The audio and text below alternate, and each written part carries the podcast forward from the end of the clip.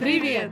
Это подкаст «Молодые литра» от Российской государственной библиотеки для молодежи.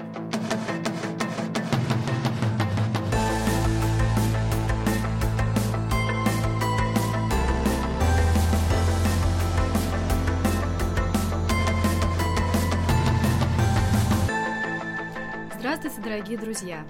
С вами Анна Харитонова и Елизавета Короткова, и это подкаст о литературе для молодых и о молодых.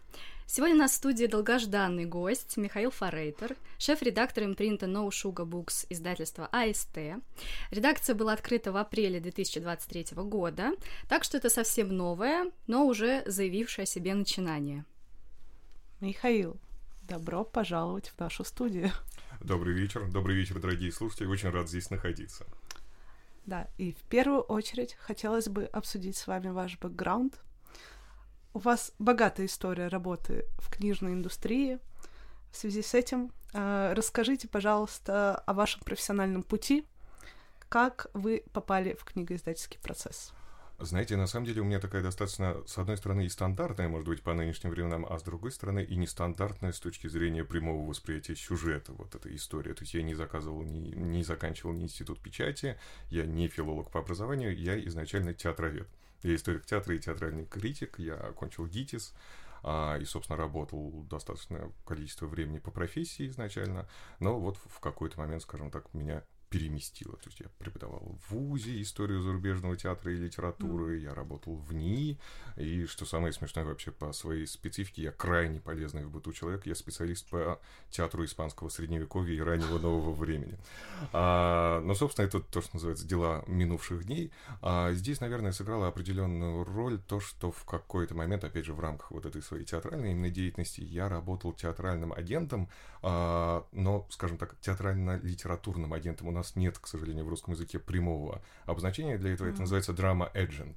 Это, собственно, агент, э, как литературный, mm-hmm. то, что у нас понимается, да, но специализирующийся именно на драматургии. И там контакт не между, соответственно, писателем и издательством, а между драматургом и театром. А, и так как это моя деятельность, скажем так, а, была в рамках большого литературного агентства, понятное дело, что у меня там какие-то интересы начали тоже формироваться и в сторону а, этой истории. Более того, я даже принял участие в издании в США, как незабавно, сборника пьес Шатрова «Ленинианы». А, неожиданный был запрос в свое время, но это уже там, более 12 лет назад было.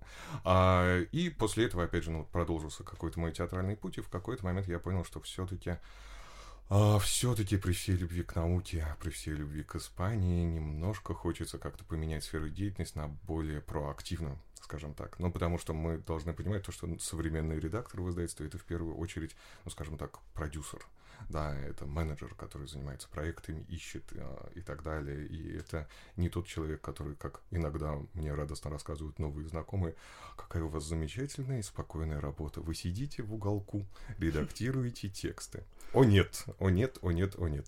А, и, собственно, да, вот так произошел в какой-то момент э, выбор на моем жизненном пути уже после окончания аспирантуры.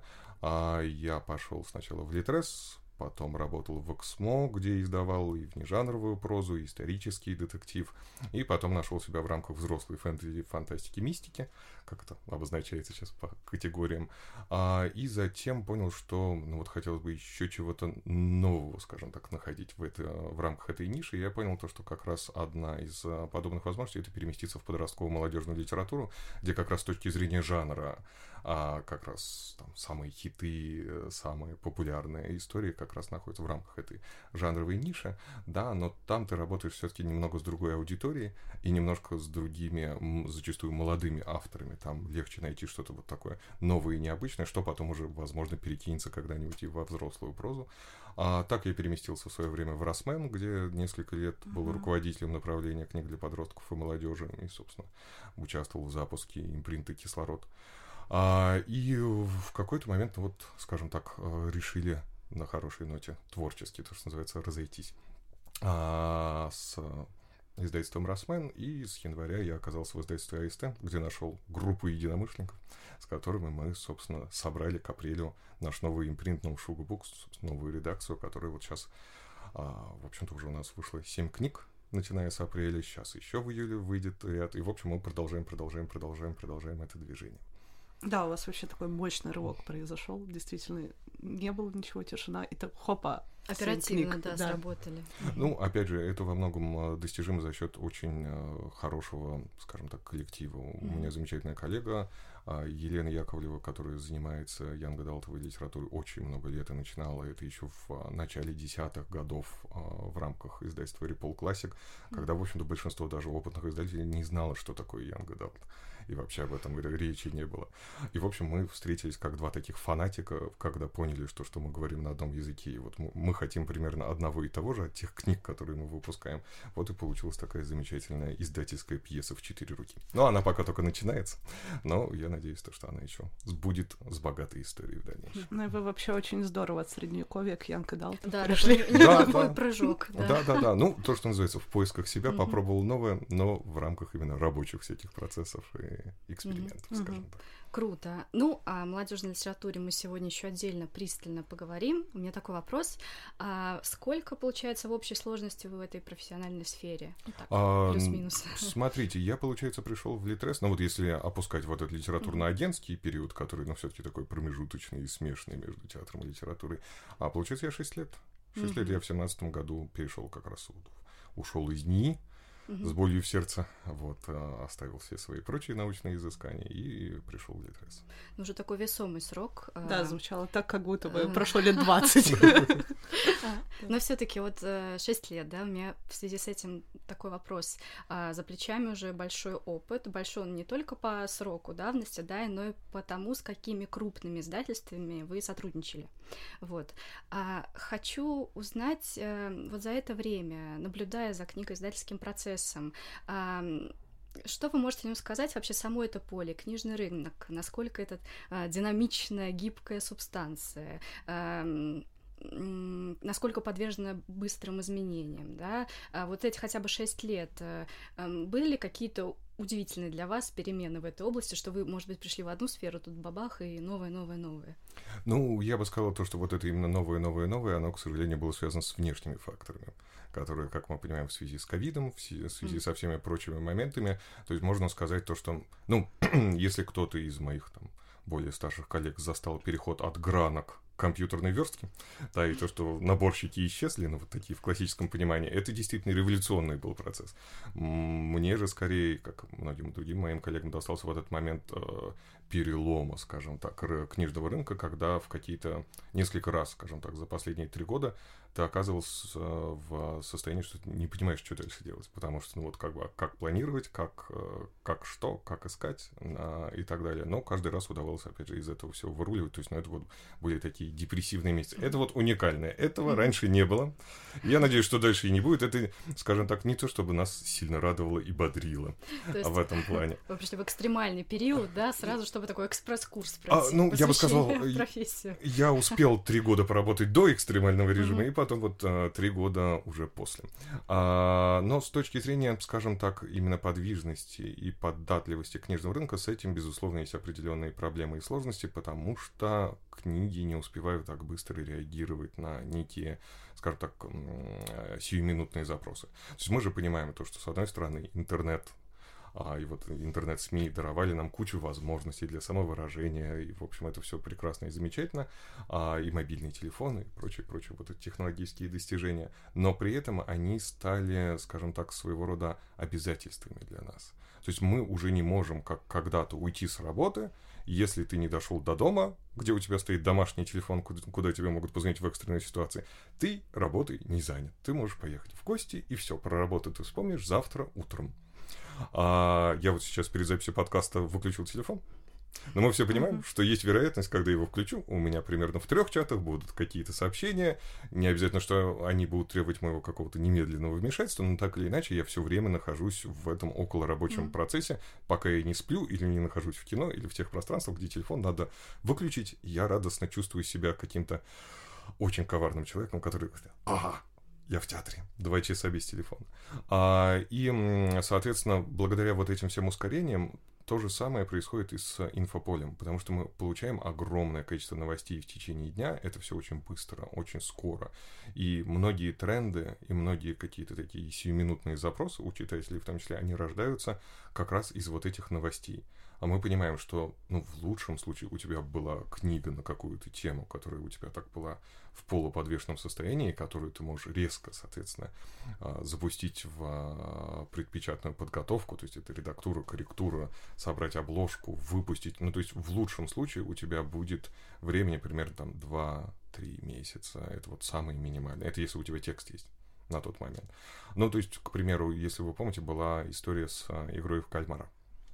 И, mm-hmm. естественно, все издатели очень хотели успеть э, запрыгнуть в этот поезд, а так как, э, опять же, компания, которая тогда функционировала на территории России, выпускала для всего мира и сразу весь сериал, Mm-hmm. Да, то есть это не протяженная история, когда там, как с Игрой престолов, когда у тебя там условно есть три месяца и там сериал выходит. Вот все получили сразу вот эту полную порцию, она взлетела до небес, все просто информационные там агентства, блоги и так далее, все полнится этой самой игрой в кальмара, и есть запрос, и зачастую издатели, мне тоже сериал очень понравился, очень хочется на это как-то среагировать, на это что-то найти и издать, но ты понимаешь, что текста у тебя нет, а проекта нету, и для того, чтобы среагировать на вот этот самый запрос, в отличие от ТикТока, а, Ютуба и прочих-прочих-прочих вот этих медиапространств, ну, тебе как минимум нужно там 4-5 месяцев. Через 4-5 месяцев игра в кальмара уже нужна гораздо меньшему количеству людей, и уже все переключились на какой-то другой сериал. Это вот пример именно медийный, но мы понимаем, что он распространяется на а, большое количество вот таких инфоповодов, к примеру, когда был пожар во Франции в соборе Парижской. Богоматери. Да. Выиграли те, у кого был запас тиражей определенных романов, как мы понимаем, потому что вот люди действительно вот так вот среагировали, и они пошли читать классику. А, как реакция на вот этот вот какой-то ужас от Вспомнили. Того, что... Да, да, да.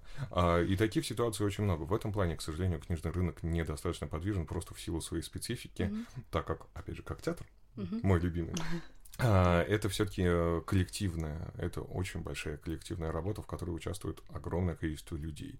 То есть за каждой книгой, помимо автора и помимо там ответственного редактора, мы должны понимать, что там действительно еще человек 8, скажем так, в той или иной степени участвует там в корректуре, обложке и прочих, прочих, прочих процессах. Это, к сожалению, не позволяет ни в какой мере быть быстрыми. А другое дело, как бы электронное издание, электронная книга, там можно что-то сделать быстро, но опять же вопрос в тематике и совпадении с каким-то заготовленным текстом. Иначе мы, наверное, переходим в какой-то режим квази-журналистики, где писатель mm-hmm. пытается за две недели написать что-то быстрое под э, запрос, и в результате этой, ну, такое, скажем так, очень искусственная история. А, ну, то есть э, получается, что книжная индустрия такая догоняющая область, с одной стороны, но в этом, мне кажется, есть и плюс, наверное, все таки это, вот мы говорим о медиа, это не такая сиюминутная история, и есть шанс, что, что называется, задержаться все таки в поле внимания людей уже в момент выхода, да, к миру, изданию. Может быть, с этой стороны это, конечно, более какая-то такая полновесная история. А, с одной стороны, я бы сказал то, что на самом деле книжный бизнес в этом плане посередине. Он не так быстро, как э, СМИ, скажем так, телевизионные, mm-hmm. интернетовские и так далее, но гораздо быстрее, чем кино или театр. Точно. Вот, которые, к сожалению, вот тоже, опять же, конечно, для нас кино иногда как раз и становится тем самым инфоповодом, как в примере, который я а, упомянул в а, случае с а, игрой в кальмара. Но мы все равно где-то вот посередине. Мы не можем уловить малый тренд, в лучшем случае средний или вот какой-то большой. С малыми трендами, к сожалению, работать получается только с точки зрения какого-то продвижения и игры вот маркетологической, скажем mm-hmm. так. А с точки зрения, ну вот, опять же, изменений за все это время, естественно, менялись какие-то властители дум, менялись а, тематики, менялись запросы, они меняются постоянно. И на самом деле в этом плане мы находимся в каком-то симбиозе определенном с нон-фикшн литературой. Да, потому что кто-то вдруг идет запрос, ну, об этом мы еще, опять же, поговорим, на что-то уютное. Да, в какие-то моменты идет запрос на что-то более такое проактивное. А, но это тоже такие тренды, они в лучшем случае, опять же, полгода, год зачастую. Надо смотреть именно на большие тренды. Но вот опять же в связи с молодежной литературой мы о них еще поговорим. Mm-hmm. А, с точки зрения других жанров а, тоже есть определенная сменяемость, но есть более такие константные жанры, вроде моего любимого исторического детектива, где, собственно, ну, сложно что-то сильно изменить. Ты просто подходишь очень тщательно к этому процессу создания романа. Да, если ты там изучаешь архивы и так далее, у тебя получается вот какой-то срез былого времени. И любители, ценители исторического детектива, они как раз зачастую вне вот этих тенденций, они просто любят конкретный жанр. И там уже какие-то ну, совсем малые, на мой взгляд, можно найти отличия по времени. Спасибо. Ну, мы едем дальше. Да, а вот как раз-таки в связи с этим вопрос, как вообще в этом огромном инфор- информационном потоке, да, когда имеется множество трендов э, на разные книги, на разные жанры, как вы отбираете книги э, для издания? Э, то есть, может быть, у вас есть э, какие-то конкретные критерии, по которым вот лично вы выбираете книгу и говорите, да, вот вот это издать нам нужно обязательно. Ну, вы понимаете, на самом деле на этом и строится вот эта специфика импринтов, редакций, да, отдельных издателей, которые занимаются вроде, казалось бы, примерно одной и той же литературой с точки зрения жанра. Ну, то есть мы найдем в разных издательствах России отделы, занимающиеся детективами или занимающимся фэнтези, безусловно.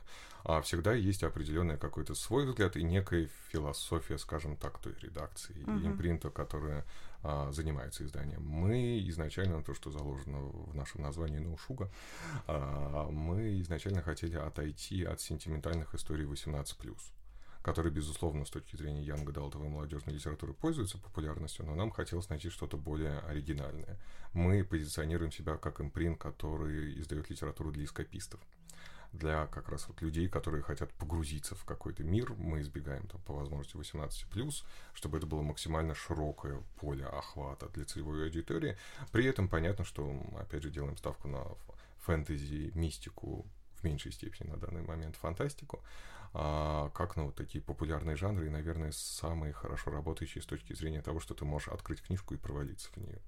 А, и это тоже, в общем-то, подтвердили и социологические исследования, и, в общем-то, какой-то такой сарафанный опрос, скажем так, то, что за последние годы интерес к книге сильно вырос у людей, которые а, до этого, там, скажем так, предыдущую, простите, пятилетку, а, условно, да, они провели скорее в сериалах, в кино, вот в каком-то таком движении, а, стало понятно то, что книга все равно позволяет провалиться куда глубже и ты во время просмотра сериалов, возможно, из-за того, что мы все время живем в каком-то вот этом видеоконтенте, она очень часто не позволяет себе проникнуться сериалом. То есть для этого нужен поход в кино, и то не факт, и то ты все время думаешь про какие-то свои проблемы. А книга в этом плане спасает, и многие нашли как раз в этом свое вдохновение, потому что она позволяет вот погрузиться в твой мир фантазии. Там очень много вот этого пространства, которое позволяет тебе отключиться от проблем. На мой взгляд, это прекрасно. Собственно, сам, тем же самым и занимаюсь и издаю, издаю для таких же людей, скажем так.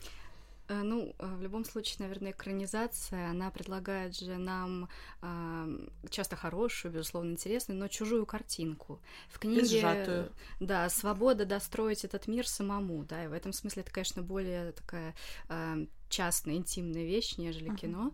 Да, так что круто. Безусловно, я, я просто помню свои впечатления. Mm-hmm. Я прочитал первого Гарри Поттера до экранизации. Mm-hmm. Я да. помню, как я помню, как я пошел в кино и так. А, ну, как мне это хорошо, угу. мне это прекрасно, но вот ты точно другой. Какие-то такие ощущения. На самом деле, понятно, что мы всегда с таким сталкиваемся. А, просто есть, опять же, фильмы, которые не являются экранизациями, которые, с одной стороны, представляют нечто самостоятельное, но тут тоже вот вопрос темпа, ритма, насколько это попадает в настроение. И все-таки для нас видеоконтент стал чем-то настолько повседневным, что с ним немножко по-другому уже мозг работает. Я помню, как мы раньше спокойно могли э, зависнуть, извините за просторечие, и вот так вот погрузиться в какой-нибудь фильм, который шел по телевизору с рекламой казалось бы, то, чего сейчас нету. Но настолько для тебя в этом маленьком черном ящичке было какое-то пространство чудес в 90-е, вот, а, что ты когда туда смотрел, тебе казалось, что это, это какая-то магия. Она все терялась и терялась и терялась. Сейчас она доступна примерно, не знаю, ну, у каждого свое количество гаджетов, но у меня примерно 5 гаджетов э, дома находится, 6, вру, э, с которых можно запустить кино параллельно, без рекламы. И вот как-то уже доступность немножко стала подряжать скажем так, подразряжать вот это ощущение. Ну да, реклама заставляла расстраиваться, что как же на таком интересном месте, надо было ожидать, да, рос интерес в этот момент. Как... Ты и додумываешь, а что же будет дальше. Да. Да, в общем, вообще реклама делала доброе дело, судя по всему. Да. Вот этот интерес к просмотру возгорался. А, ну, помимо издательской деятельности, а, в вашем профессиональном арсенале а, есть также и работа в качестве эксперта на литературных конкурсах, мастер-классы по писательской деятельности. Вот вопрос у меня следующий такой. Удается ли вам, как книгоиздателю, сохранять вот этот баланс между взглядом на книгу как на издательский продукт, как на рыночный продукт и взглядом на книгу таким э, сугубо читательским, критическим, может быть, литературоведческим, э, на книгу, собственно, как на произведение э, такого искусства, как литература. Слушайте, ну, мне кажется, что да. Во всяком случае, учитывая то, что меня продолжают звать в качестве члена, члена жюри конкурса, я все так же нахожусь в, рамках издательского дела. А, безусловно, это не всегда просто, но вот в этом как раз один из издательских профессионализмов немножко отделять то, что нравится конкретно тебе, от понимания того, что нравится целевой аудитории, с которой ты работаешь. И это вот прям опорный, ну, скажем так, для издателей, там, для маркетолога, который работает в издательстве навык. Потому что, безусловно, вот есть большая ниша, есть какой-то большой жанр, в рамках которого он тебе в целом очень нравится, но ты понимаешь, что тебе что-то нравится больше – а что-то нравится в гораздо меньшей степени. А, и это не должно тебя, скажем так, отв- отворачивать от того текста, потому что ты понимаешь, что он не нравится тебе субъективно. Ну, потому что там проблематика какая. Я не знаю, может, ты антиутопии не любишь. А при этом, как бы, почему нет? да, или какой-то другой поджанр. Я люблю, на всякий случай, так, а то, а то вдруг меня заклеймят э, в комментариях. А, и действительно здесь надо разграничивать вот эти моменты. А, иногда это бывает достаточно сложно, иногда это совпадает, скажем так, потому что тебе не нравится ни читательский, ни издательский, скажем так. Но все равно, конечно, это один из главных вот этих аспектов, то, что ты думаешь, а, про то, сколько, какому количеству людей это может понравиться. Я, в принципе, и авторам молодым тоже рекомендую это всегда воспринимать, книга должна восприниматься отчасти как диалог. Mm. Пусть он немножко такой односторонний местами, хотя вот сейчас, опять же, за счет развития соцсетей не настолько односторонний, как раньше. Но ты должен понимать, с кем ты говоришь примерно, вот, естественно, не конкретное не конкретное лицо, а вот абрис вот этого человека, да, к которому ты обращаешься. И, соответственно, читатель, когда выбирает для себя автора, он зачастую тоже преследует вот этот некий абрис э, этого самого автора, с которым было бы интересно поговорить и о чем. А если мы не говорим про самые ну, вот какие-то такие совсем служебные тексты, а, это всегда какая-то ну, вот отдельная работа. И ты, как издатель, тоже должен представлять, ты немножко в этом плане как, э, я не знаю, сайт знакомств. Извините. Да, то есть ты понимаешь, что вот есть автор, и вот есть вот этот условный абрис читателя. Твоя задача их познакомить. Свести. Да, для того, чтобы получился вот этот самый connection между ними, для того, чтобы они нашли друг друга. Если, ну вот опять же, особенно это было в рамках там, моей работы с внежанровой литературой, которая, в принципе, очень специфическая, а там, к сожалению, бывали случаи, когда я получал текст, который мне очень нравится, но я понимаю, что у нас вот таких вот человек 100, а, ну, у которых mm-hmm. должен быть определенный бэкграунд, как у меня, ну, вот из серии там работа в НИИ, которая mm-hmm. там для вот большой части аудитории вообще как скрыто это что-то из Советского Союза. Да, еще какие-то моменты, еще какие-то моменты. И ты понимаешь, что по всем аспектам это текст, который, к сожалению, не может сейчас на данном этапе быть популярным. Его лучшая, то, что называется, возможность это опубликоваться в электронном виде, а потому что тогда и заниматься вот каким-то вот этим продвижением, тогда он сможет найти вот эту свою какую-то очень небольшую аудиторию. Такое бывало. И такое бывает э, в жанровой литературе гораздо реже, но это такие очень печальные, печальные сюжеты, потому что ты понимаешь, что ну, тебе текст безумно понравился, mm-hmm. но, но сделать ты с ним ничего не можешь. И вот это, ну, Ой. это угу. бывает. А тут в связи с этим задам вопрос, а кем вы себя больше ощущаете? Посредником вот между книгой и читателем или человеком, который может посоветовать что-то свое?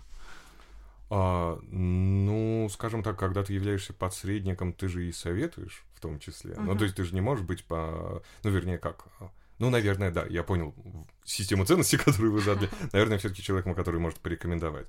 Ну, то есть не просто передаточным пунктом, где к тебе зашел импульс с одной стороны и должен выйти с другой, скажем так, при твоем легком направлении. Да, это все-таки определенные рекомендации, но и то, о чем я говорил. Каждая вот такая импринт, каждая редакция, она строится вокруг какой-то, ну, вот такой персоналии и некой вот философии, пускай она, может быть, там немножко не всегда манифестируется, да, но если ты там сильно глубоко всмотришься в портфель какой-то конкретной редакции, ты находишь определенные, скажем так, линии, по которым она функционирует, которые понятно, ну, Uh-huh. Понятно зачастую становятся для читателя, и они приходят именно за этой литературой в рамках ниши вот к конкретному импринту, uh-huh. скажем так. А, продолжу немножко уже зазвучавшую тему. Насколько тесно в условиях книжного рынка и насколько гармонично сосуществуют э, и связаны два таких параметра, как э, востребованность издания, его успех у широкой аудитории и, собственно, как раз качество упакованного в эту книгу текста. А, грубо говоря, всегда ли статус бестселлера у книги, да, вот, допустим, выпустили некое, э, некую книгу в мир, и вот она сорвала большой куш, да, и, а насколько этот статус а, является показателем определенного литературного уровня вот этого опубликованного произведения. И каждое ли стоящее, вот как вы сейчас упоминали, некий текст, который классный, мощный, достоин внимания, нетривиален, такого еще не было. Каждый ли такой текст ожидает яркое проявление на литературной арене. А я, в общем-то, и до вашего предыдущего ответа старалась оставаться реалистом и понимала, что далеко не всегда. Но вопрос у меня следующий. А есть ли счастливые примеры все-таки? И э, интересно узнать, насколько фигура издателя а, действительно способна повлиять на успех, допустим, не самого удачного литературного текста, или наоборот, простите тоже за выражение, запороть шедевральный роман не выпуском или выпуском в каком-то, может быть, э, неправильном контексте, в неправильном виде, я уж не знаю. Вот такой у меня к вам вопрос. О, он на самом деле очень объемный. А, да, действительно, далеко не всегда, давайте так по пунктам, mm-hmm. если мы пойдем, далеко не всегда статус бестселлера значит то, что с точки зрения формального литературоведческого подхода текст очень сильный. А, он попал в рамках жанра и в рамках ниши, в которой он выступает, он зацепил какие-то струны, и он ответил на читательский запрос что является, безусловно, его сильной стороной. Это тоже писательское достоинство и некий, э, некая писательская удача найти эти самые струны. Но с точки зрения формального вот такого, скажем так, литературоведа в роговых очках, это очень часто может быть литература, которая, э, в общем-то, ниже определенного уровня критики с точки зрения вот этих классиков. Элитарных скажем, элитарных, да, или элитарных кругов. Что, на мой взгляд, абсолютно не отменяет а, всех достоинств, в том числе, опять же, литературных. А, да, то есть здесь э, по-хорошему надо договариваться о терминах, да, пытаться найти какую-то меридиану, а, но это лучше делать то, что называется заочно и, и очень тихо на кухне. Найти меридиану и от нее отмеривать, да, это лучше острого сокровища или хуже острого сокровища, ну так условно, условно назовем. А, да, это далеко не всегда совпадение, но вот опять же главное то, что автор смог найти что-то, что откликнулось. И это, опять же, это достижение, это все равно значит то, что автор достоин похвалы, да, а там какие-то стилистические моменты и прочее, это там достигается редактуры, еще какой-то работы и, в общем-то, набитой рукой, в хорошем смысле слова. А второй момент. А, бывали ли удачные примеры? На самом деле достаточно много, к примеру, в рамках того же издательства «Росмен» очень много авторов, которые потом входили в обойму. Они изначально выигрывали просто ну, конкурс «Новая детская книга». То есть они приходили буквально в рамках огромного-огромного самотека, где, соответственно, они становились победителями или одним из лауреатов, так как там достаточно разветвленная серия наград, а, и потом оставались с, с издательством на долгие годы. А, история с Гузель Яхиной, опять же, тоже такой один из а, канонических примеров. То есть они, безусловно, случаются. Другой момент, что насколько они шумны и насколько мы знаем вот эту самую предысторию автора. Нередко мы там его видим уже, когда у него там 2-3 романа, он нам кажется, что он всегда с нами был, он всегда был успешный, а на самом деле нет, и это вот действительно какая-то история, то, что в самотете удачно, а, удачно нашли. Так, третий у нас еще был а, момент. Да, ну да. вот он уже плавно вытекает да. из сказанного вами, что все-таки и фигуру издателя, и команда. Мы все-таки говорим, да, давайте сейчас да. о команде. Да, Целые это и корректоры, и редакторы, и все mm-hmm. люди, которые стоят, и дизайнеры, mm-hmm. и верстальщики, все-все-все. Mm-hmm. А, то есть э, все-таки а, издательство может стать, во-первых, социальным лифтом некоторым, да, для писателя начинающего или не начинающего, но никак не могущего пробиться а, к широкой аудитории, да, а, то есть в какой-то степени, да не в какой-то, в большой, судя по всему, степени издательство действительно может помочь а, книге, автору ли, да, выбиться в люди, что называется, проявиться на арене. Да, но вот здесь надо понимать, опять же, то, то что не всегда а, осознается молодыми авторами, то, что у каждого издателя есть определенное пространство для экспериментов. И оно, опять же, достаточно, ну, уже, чем все остальное, чем что делает издатель. То есть невозможно, к сожалению, перебором сдать всех желающих, хотя даже ты видишь горящие глаза и, и так далее, и тому подобное, то, что у тебя все равно есть какая-то ниша, жанр, у тебя есть вот это определенное поле. Здесь, скорее, когда мы говорим о молодых авторах, можно говорить о сериях, да, и об этом принципе серийности. А, когда есть некая уже запущенная серия, а, с какой-то, ну, там, условно, я не знаю, азиатское городское фэнтези, назовем его так, а, то понятно, то, что ты изначально издаешь какие-то работы, которые уже там плюс-минус либо автор именитый, либо ну, что-то такое а, проверенное, и потом у тебя появляется некое пространство, несколько книг, которые ты можешь издать для того, чтобы попробовать, потому что они тебе нравятся, и тебе кажется, что там вот есть вот эта искра. И дальше как пойдет. И здесь а, действительно это вот такая определенная рулетка, потому что очень не хочется и автора расстраивать, и, собственно, и читателей. Это всегда такая определенная, ну, действительно, ощущение риска такого практически как в казино когда ты во все это ввязываешься, но порой действительно это оправдывает себя полностью, и потом люди, то, что задерживаются в профессии очень и очень надолго, и радуют нас еще долгие годы. А ведь, наверное, можно просто не подойти к концепции и, издань, и издательства, да, или импринта. Допустим, бывает же, наверное, вам приходят какие-нибудь, ну, хорошие рукописи, но просто не ваши, да, и... Ну, опять же, учитывая время, проведенное в сфере, я по возможности стараюсь рекомендовать. Если у меня uh-huh. есть друзья и знакомые, которые работают э, в рамках этих ниш, не во всех, ну, то есть там Mm-hmm. Как говорится, мне сентименталку очень сложно кому-то сосватать. Я никогда не работал с сентиментальной литературой. А, да, то я стараюсь как-то рекомендовать, если сам вижу то, что это прям что-то что такое из ряда вон выходящее. В этом тоже проблема, к сожалению, и в рамках конкурсов, и в рамках Open Call, как, который, кстати, к слову, объявил и наш импринт некоторое время назад. А Open Call это просто ну, такой бесконечный набор рукописей, где мы просто указали, какие параметры нас интересуют. А, к сожалению, люди плохо читают регламент. А, и поэтому, когда в рамках какого-нибудь конкурса подросткового фэнтези тебе приходит мрачный, суровый, а, психологический триллер 18+, ну, то есть это уже норма для тебя, что он приходит, но в целом это не норма, то, что его тебе отправили. А явно автор просто надеется на то, что он произведет на тебя впечатление, но что тебе делать с этим текстом, решить непонятно. И при этом надо понимать, что очень часто, ну, там, в рамках одного конкурса, а, у меня были конкурсы, где было больше полутора тысяч заявок которые нужно, соответственно, там за 4-5 месяцев обработать. И это при том, что это не основная моя работа, у меня как бы еще есть, есть издательская работа и какие-то другие занятости. И когда ты видишь что-то, попавшее мимо, а далеко не всегда у тебя есть время просто это рассматривать, потому что ну, ты понимаешь, что это, это вне. Это вне, к сожалению. Ну, бывает по-разному. И все-таки и все-таки каждый конкурс это всегда ощущение такого ныряния за жемчужиной. И ты безумно радуешься, когда ну, там на какой-нибудь третьей сотне ты вдруг находишь что-то такое, что прям ух, и прям вот хочется сразу с кем-нибудь этим поделиться, а нельзя, потому что запрещено. Без жемчужных конкурсов не встречали? А, нет, но они, скажем так, они бывали, может быть, там не жемчужно, но тоже полудрагоценные камни там были. А, да, то есть, ну, все равно есть какой-то определенный средний уровень э, тех работ, которые приходят, и какие-то, ну, вот такие более уверенные тексты. Правда, нужно заметить то, что их примерно всегда плюс-минус одинаковое количество, вне зависимости mm-hmm. от размера конкурса.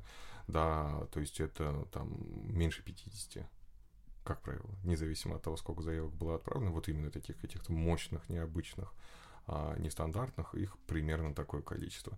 Если вдруг больше, что тоже иногда бывает. Но это прям отдельная радость, пир души.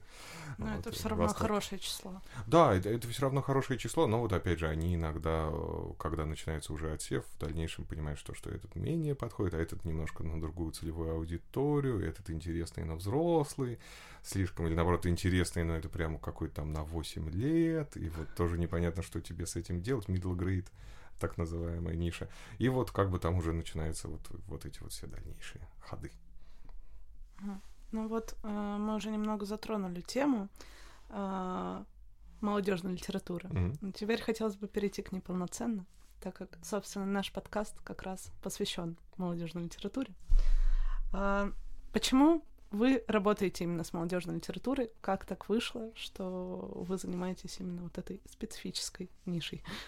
Ну вот опять же, я отчасти уже упоминал то, что я работал со взрослой фантастикой, фэнтези и мистикой, uh-huh. и в какой-то момент почувствовал, что мне бы хотелось а, поработать, скажем так, с более молодым читателем, у uh-huh. которого чуть, скажем так, с одной стороны шире шире за счет того, что еще не сформированнее отчасти вот эти вот какие-то его читательские предпочтения, а, и с а, молодыми авторами, которые нередко оказываются плюс-минус их ровесниками, ну, там разница 5 лет примерно, читатель на 5 лет младше, чем автор, иногда больше, конечно, бывает, а, и поработать куда-то в эту сторону, по поискать там тексты, потому что а как раз Янга Далтова и вот эта молодежь, подростковая молодежная ниша, она, пожалуй, самая подвижная на нашем рынке. Стала уже там за последний год. Ее там год назад примерно признали то, что это самая-самая э, движущаяся а, история. Ну, понятно, я пришел чуть пораньше. А, и мне действительно кажется интересным работать с молодежью, потому что вот эти, скажем так, незашоренность, какие-то попытки найти себя как с, со стороны читателей, так и со стороны писателей, которые придумывают какие-то свои новые оригинальные миры, которые еще немножко не устали, скажем так, от этого всего. А, это абсолютно, скажем так, другое ощущение от литературы. А, более того, в рамках работы в Росмене мне удалось издать сборник рассказов несовершеннолетних авторов, 13 авторов. Мы устраивали отдельный конкурс рассказов, а, и там приходили абсолютно потрясающие истории. То есть видно то, что с одной стороны по манере письма, то, что там автору 14-15 лет, но при этом у него голова работает такими образами, которые не работают у взрослых людей. Это что-то потрясающее. А, плюс к этому а, надо отметить то, что у Янга Далтовой литературы, вот этой подростковой молодежной, есть определенное количество специфик, которые сформировались на Западе и, скажем так, uh-huh. перешли к нам. Если раньше Янга Далтом назывался, в принципе, вот такая подростковая подростковой литературы, и она, вот я имею в виду, там еще термин появился в конце 19 века, если мне память не изменяет. А, но то, что мы называли, к примеру, подростковой у нас, там, в советские времена, в постсоветские времена, это зачастую все-таки было нечто назидательное. То есть, либо это сказка, да, ну, то есть, вот, Балучевские истории Алисы, это вот то, что сейчас middle grade называется, да, 8-12 лет. А дальше уже что-то какое-то вот все время мне лично виделся указывающий перст, который высовывался из книги и пытался ударить меня по носу как подростка, и что-то мне сообщить, что я что-то делаю не так. Не и друг, в общем. Да, да, ну что-то, что-то, что-то, что-то, что-то все время какой-то вот тут взрослый, в книжке взрослый, ну что uh-huh. такое? Вот, и в общем, а, было ощущение, что как, какой-то немножко другой подход. А Ян Гадал как раз славен тем, то, что писатель говорит с читателем на горизонтали. Да, он на, один, на одном уровне с тобой, он не пытается тебя чему-то поучать, он пытается скорее с, а, предложить тебе какие-то, ну, вот такие а, возможные паттерны поведения, он их тебе демонстрирует, он не заставляет тебя делать выводы, он тебе просто предлагает посмотреть на то, как это может быть. А, плюс, опять же, специфика вот этих самых первых опытов, да, современная подростковая молодежная литература это во многом первая влюбленность, первая школа, первая подработка или работа в крайнем случае, да, первые вот эти какие-то события в твоей жизни, которые на самом деле, вот тут надо заметить то, что за последние 2-3 года перестало быть э, стыдным взрослым человеком признаваться, что он любит Янг Далт. Потому что еще там вот в конце десятых годов это было такое хихи, а там человек, uh-huh. вроде, вроде серьезный человек, а там читает, то, что называется, под одеялом с фонариком, виноват известно. Или еще что-нибудь. Или там Патрика Несса и так далее. А сейчас, наоборот, это стало абсолютно общеприемлемым, и многие для себя открыли эту Янга Далтову литературу со всеми вот этими э, подходами и спецификами. И э, эта литература во многом комфортная для чтения, потому что она тебя не перегружает каким-то вот этим пафосом, да, не перегружает назидательностью, но при этом дает тебе очень какие-то понятные конструкции, психологические, понятные проблемы, да, проблемы, которые ты даже как будучи взрослым ты нередко уже давно для себя ты мог все решить, но ты при этом испытываешь какое-то отдельное удовольствие от того, что ты ностальгируешь по своим первым опытам по своей первой влюбленности, по своей первой подработке, по какому там, по окончанию школы. А, я понимаю то, что я описываю какие-то реалистичные моменты, но они же проецируются и в рамках фэнтези, да, то есть uh-huh. это там Просто первая влюбленность, да, uh-huh. там окончание какой-нибудь академии, ну что, что, что-нибудь такого порядка. декорации. Да, да, да. А, и на самом деле с одной стороны, мне очень нравится читать такое и погружаться в такую литературу, а с другой стороны, действительно, в рамках того, что это очень сейчас подвижная ниша, она бурлит, я бы сказал, а в ней интересно находиться, потому что там все время появляются какие-то новые тенденции, микро вот эти тенденции, опять же, в рамках литературы, как мы говорим, то есть не очень быстрые, да, микротенденции, какие-то запросы, что-то новое, а с недавних, там, несколько лет, к примеру, уже идет запрос на азиатскую тематику, которая uh-huh. формировалась. Да. Если мы вспомним нулевые годы, зачастую тогда говорить о том, что ты смотришь аниме, а за пределами, там, я не знаю, что там было, Гриндайзер, Спидигончик, ну, того, что по телевизору показывает Sailor Moon, да, то, что ты системно смотришь аниме, а, было каким-то таким моментом откровения и откровенного общения с другим человеком. А при этом сейчас это максимально широкий круг охватывает, и там многие из нас смотрели «Атаку титанов», даже там, если не смотрели другое аниме, просто потому что вот это шумный действительно инфоповод, и он стоит того, чтобы на него обратить внимание а, они как-то там, скажем, закладывали всю эту историю. Потом появился э, кей-поп, который да. тоже захватил uh-huh. и продолжает, то, что называется, держать умы многих людей. А, да, ну, что говорить, я сам полтора года назад начал китайский учить.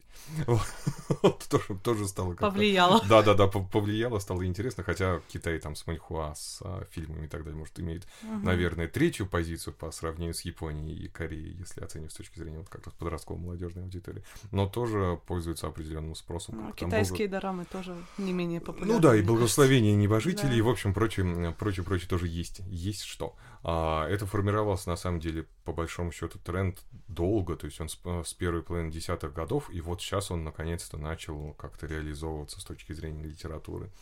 В какой-то момент очень популярны стали ритейлинги. И вот это, наверное, история, с которой мы пока еще в большей степени имеем дело с точки зрения переводной литературы, чем с отечественной, потому что в отечественной у нас пока больше есть восприятие, что есть фанфики, да, либо что-то собственное. А ритейлинг это, в общем-то, сильно далекая от а, фанфиковости а, история, потому что нередко там какую-то сказку любимую с детства превратить в мрачное и темное фэнтези. Нужно постараться, но если это получается, а, это что-то запредельное на самом деле, где ну, вот эта вот первооснова а, и, в общем-то, фабула, сюжет, а от нее может остаться, скажем так, процентов 15-20, но они настолько узнаваемы, что срабатывает вот этот аристотелевский классический эффект узнавания, mm-hmm. что ты просто находишься в состоянии крайнего восторга, когда ты а, в рамках очень-очень мрачной сцены вдруг видишь, а это же лисица вышла, она сейчас колобка съест. Своё ну, вот что такое. Да, да, да, да, да. Ты, ты, ты что-то видишь из детства, и это mm-hmm. производит безумный, а, безумный восторг. А, и вот, опять же, то, то, о чем я говорил, так как эта ниша очень подвижная, здесь все время что-то слегка вот так вот меняется, меняются какие-то тренды в оформлении, меняются а, вот эти запросы на какие-то конкретные истории. Если в какой-то, ну там еще несколько лет назад, наверное, скорее можно было говорить о том, что был запрос на эпическое какое-то фэнтези, и ну, вот на такую Янг дал твою историю в рамках какого-то выдуманного мира. Сейчас, наверное, ощущается сдвиг в сторону городского фэнтези. Это все вот такие вот перетекающие плавные истории, в которых можно долго-долго-долго находиться. Опять же, рассматривая зарубежные каталоги, смотреть, что у них там получается. А, ну и, собственно, смотреть у нас, потому что действительно очень много хороших авторов стало появляться за последние годы, которые как раз вот потихоньку росли на этой литературе, и они решили проявить себя там как авторы.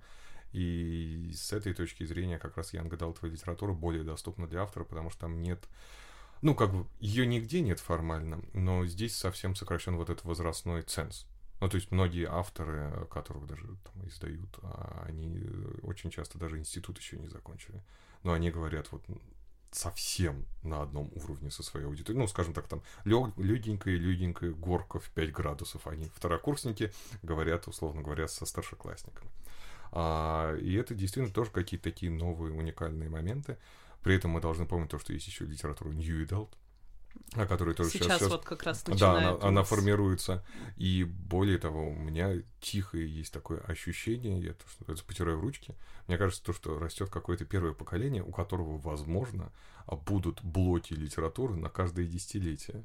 То есть, если Young Adult заканчивается, начинается New Adult, ну, условно, вот там, ну, опять же, очень условно назову цифры, не как истинно последней инстанции, там 25-35, а, то получается, что потом должно быть что-то для этих же читателей от 35 до 45 или до 50. Мгм. И это будет, я не знаю, а, Old New Adult, э, New Old Adult, еще что-нибудь. Это безумно интересно, но мне кажется, что что-то там должно произойти просто по мере вот этого, скажем так, взросления этого Пост поколения. Пост New Adult, ну да, как постерония и прочее.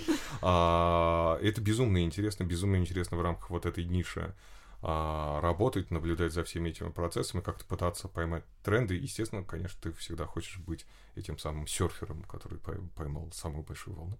И оказалось, не всегда удается, но это безумно интересно э, со всех точек зрения, и как мы говорили, и с литературой веческой, и с издательской, и с читательской. Что уж там греха таить.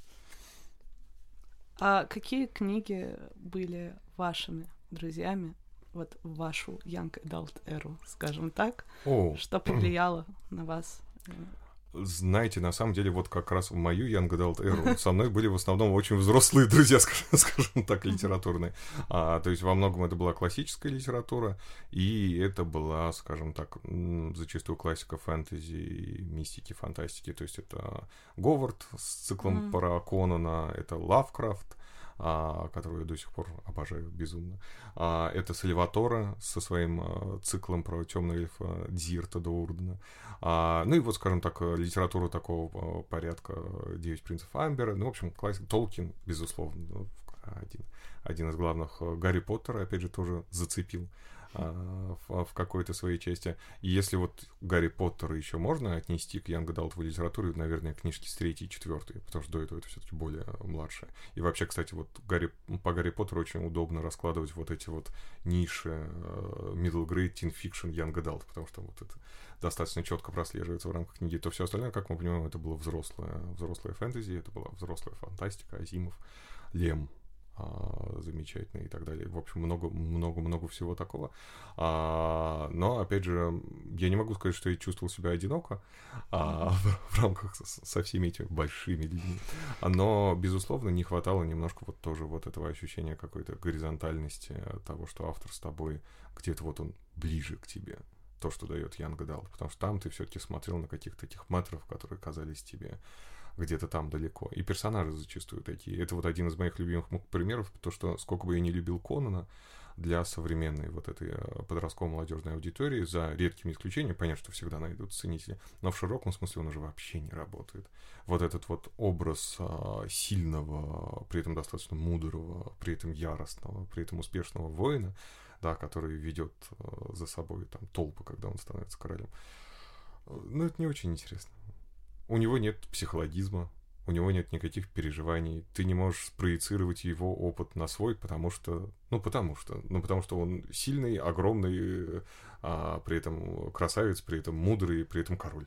И вот как-то вот ты перебираешь его характерные э, черты, и, в общем-то, скорее всего, ни одной у себя не находишь а, в полной мере, потому что, ну, вот так вот, э, так вот сложилась жизнь. И э, если раньше мы могли говорить, вот и во взрослой литературе до сих пор работает, а, об неком герое-идеале, за которым хотелось бы тянуться, и ты как-то ну, вот некую проекцию идеального образа, который жил у тебя в голове, то сейчас все-таки больше запрос на вот этих вот, скажем так, серых персонажей, персонажей, у которых больше оттенков за счет того, что мы видим их негативные а, стороны. Ну, возьмем там персонажа Ли Бардуга, да, М. который там все, шестерка воронов, которые все разбираются вот на какие-то вот, у этого тут хорошо, тут м, спорно, в общем, такой себе. И мы видим зачастую те черты героев, а, главных героев книги, которые, к примеру, могли бы нас отвратить от них а, в реальной действительности, если мы увидели их именно с этой стороны сначала, а не с положительной. И это все делает их действительно объемными, а это делает их такими, как мы. У, у каждого из нас есть вот эти там две стороны.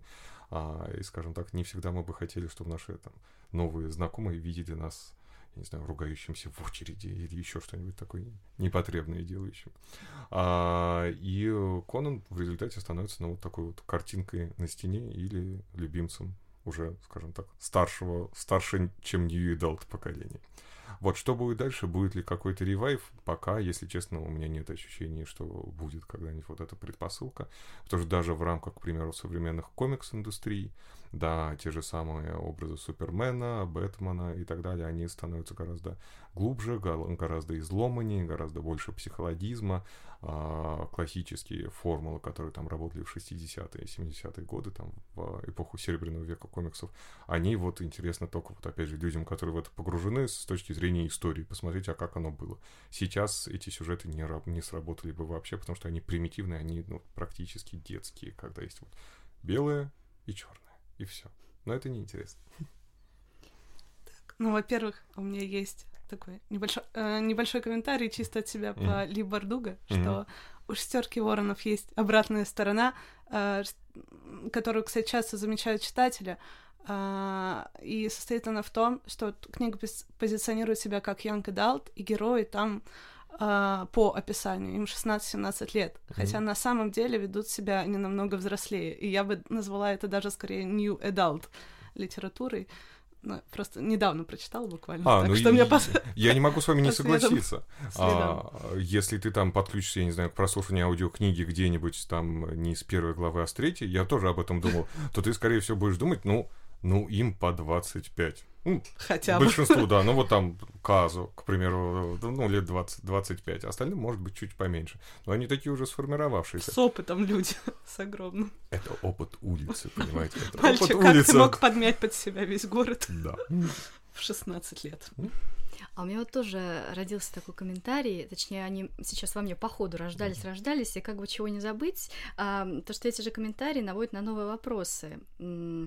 А, ну, как я понимаю, возвращаясь к личному опыту читательскому, что не хватало именно а, автора сверстника и все-таки подачи на твоем языке, грубо говоря, да, все-таки этот элемент автора с трибуны, он воспринимается нами несколько иначе. Но мне кажется, знаете, что любопытно? Вот э, вы начали перечислять литературу ю- юности э, со слов там вот классика и то-то, то-то, то-то. А вот я сижу и думаю, что по большому счету э, ну, в классике же тоже есть вшитый Янка Далт, мне так кажется. Мы, может быть, сегодня мы бы это уже воспринимали с этих позиций.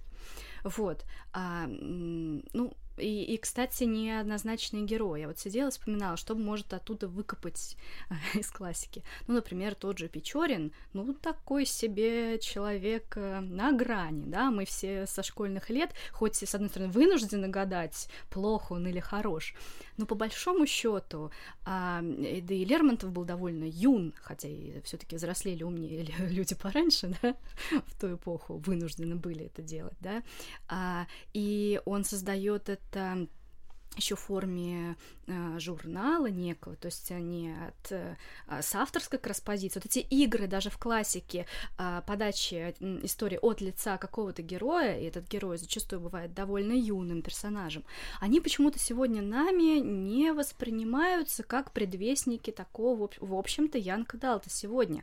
Я понимаю моменты, когда мы говорим о герое в классике, который вот нам подается там Лев Николаевич Толстой, детство, отрочество, юность, а там, конечно, такой учительский момент присутствует. Да, и это, конечно, тяжеловато подростку в целом, наверное, ребенку, подростку и дальше.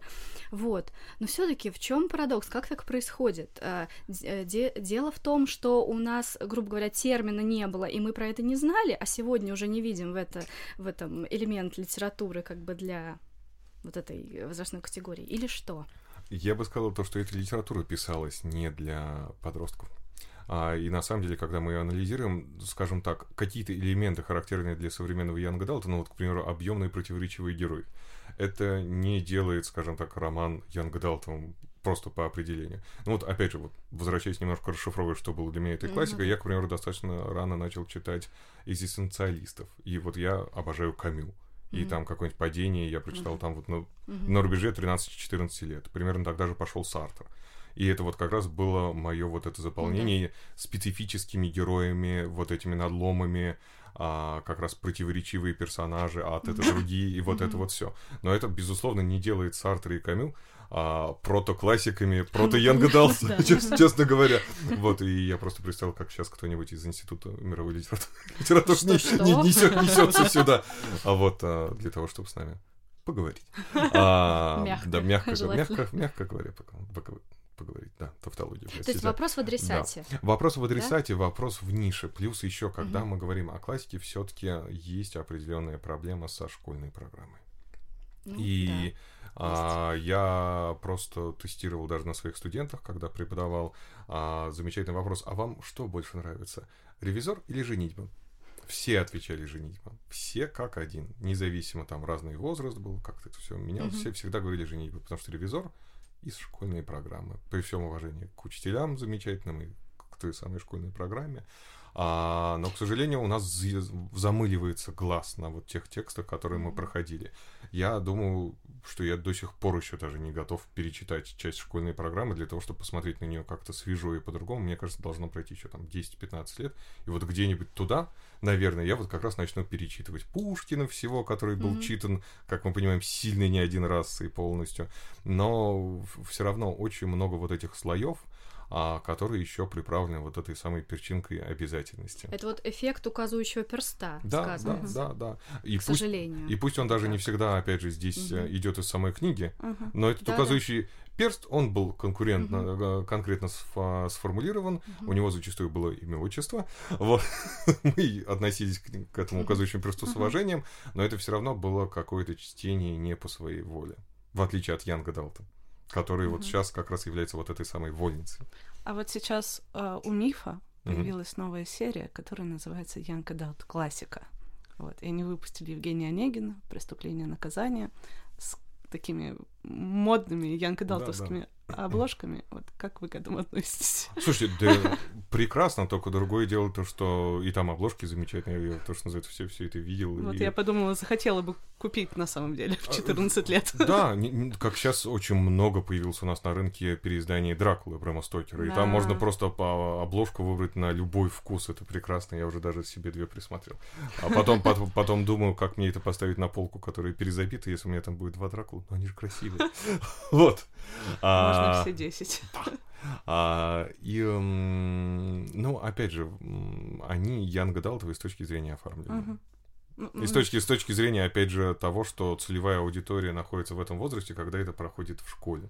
Но, понимаете, называть Евгения Онегина чистым Янгадалтом, так думал молодой поэт в свои неполные 18 лет. О, 18 нет, значит, Young Adult. Подходит. Вот, под, подходит. Ну, как-то вот не, не совсем, ну, не, актуалочка. не совсем то. В люб, вот в любом да, случае да, не да, актуально да, да. и не так близко. Ну да, просто мы, да. мы тогда можем уйти вглубь, я не знаю, из э, Бокаччо вспомнить, не знаю, Апуле, еще какие-то такие Хотя игривые. живенько, согласитесь.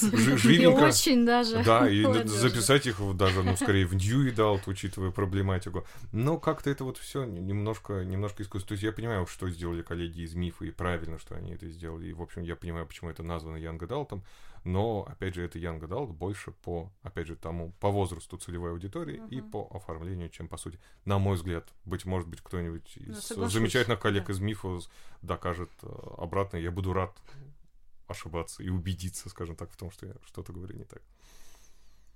А, ну, раз эта фраза уже прозвучала, а, поговорим о книжке как раз как а, о беседе, как о, об акте общения между автором и читателем. А, это тоже уже мы этого касались, но а, если автор ставит какие-то вопросы важные, да, животрепещущие для его аудитории, может быть, появились в последнее время, и вдруг вы это наблюдали, отметили, заметили какие-то совершенно новые вопросы, которые до э, сегодняшнего дня авторы стеснялись, не могли, не очень хотели ставить, или от аудитории не было такого запроса. Вот, э, мне кажется, перечисленные выше нами там первый опыт любви, работы, не знаю, потери, разочарований, это как все-таки присутствовало и ранее, да, а может быть есть какая-то новая повестка, какие-то новые вопросы, которые вдруг вау, и аудитория такая, да, это то, что нам было нужно. А, ну вот опять же, мне кажется, что один из самых опорных сейчас стал вопрос комфорта. за последние mm-hmm. вот эти самые несколько лет. И здесь есть попытки ответов, а, скажем так, а, как с точки зрения такого более классического фэнтези, а есть так называемые, и на самом деле расцветшая в Азии и прежде всего в Корее, так называемая филгут литература. А это максимально уютные, комфортные тексты, где есть проблема, где есть сюжет. То есть там фабула строится не вокруг того, что все были жили прекрасно, или там борьба хорошего с лучшим, без вот этих, то, что называется, историй, там действительно возникают какие-то конфликты, проблемы, но манера подачи и финал, там, безусловно, он какой-то примиряющий, он умиротворяет тебя в процессе чтения, даже если там описываются какие там болезни персонажей, еще что-то еще, а, что-то такое, скажем так, негативное. Это на самом деле действительно нечто новое, на это есть запрос, пока на нашем рынке таких книг еще не очень много, но я уверен, что, их сейчас будет становиться все больше и больше. А, но, опять же, в чистом good нередко корейский он плюс-минус реалистичен. И вот, если честно, я слабо себе представляю, опять же, в силу специфики классической русской литературы и вообще школы русской литературы, я слабо себе представляю реалистический фил, филгуд от наших авторов. Что филгуд для нас, да? Да, да, это, это тоже отдельный дискуссионный, мне, мне кажется, вопрос, потому что там, если предположить какой-нибудь, не знаю, идеальный подъезд, где все живут, все соседи дружат и все так идеалистично, то мы там либо теряем кон- конфликты, это становится чем-то очень розовым и очень таким вот каким-то слишком... Э, слишком да, да, да, да, вот я хотел избежать, но все-таки, да, сахарным, сахарным. Вот, а слишком сахарным, либо, опять же, либо все-таки там добавляется какая-то мрачняк, без которого у нас прям тяжело. А, в фэнтези, опять же, есть, э, есть какие-то, скажем так, заходы с другой стороны. К примеру, опять же, немножко самопиара. И пиар, пиара нашей редакции, замечательный роман Дианы Ибрагимовой «Вендера», а, как раз а, адресован детям, которые ищут свой путь, и взрослым, которые его потеряли. Это буквально формулировка самого автора. А, и, в общем-то, роман действительно помогает найти какие-то вот эти самые пути в себе. История там про королевство, которое за 200 лет до этого на него было наложено заклятие, а, одним из претендентов, который хотел попасть на трон. А, и а, в результате все люди были в их души были вселены в предметы и в дома.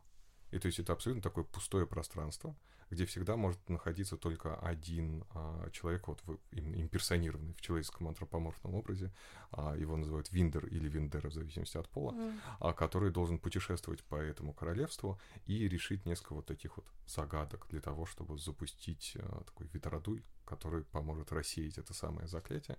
А, и, соответственно, в центре сюжета девочка, которая оказывается, по сути, последней этой самой Вендерой, потому что срок на решение этой задачи 200 лет. Она просыпается в своем доме за три месяца до окончания вот этого срока. А, и она вдруг оглядывается, видит то, что ее семья, и она понимает то, что все это время она тоже там находилась, она заложена в карманных часах.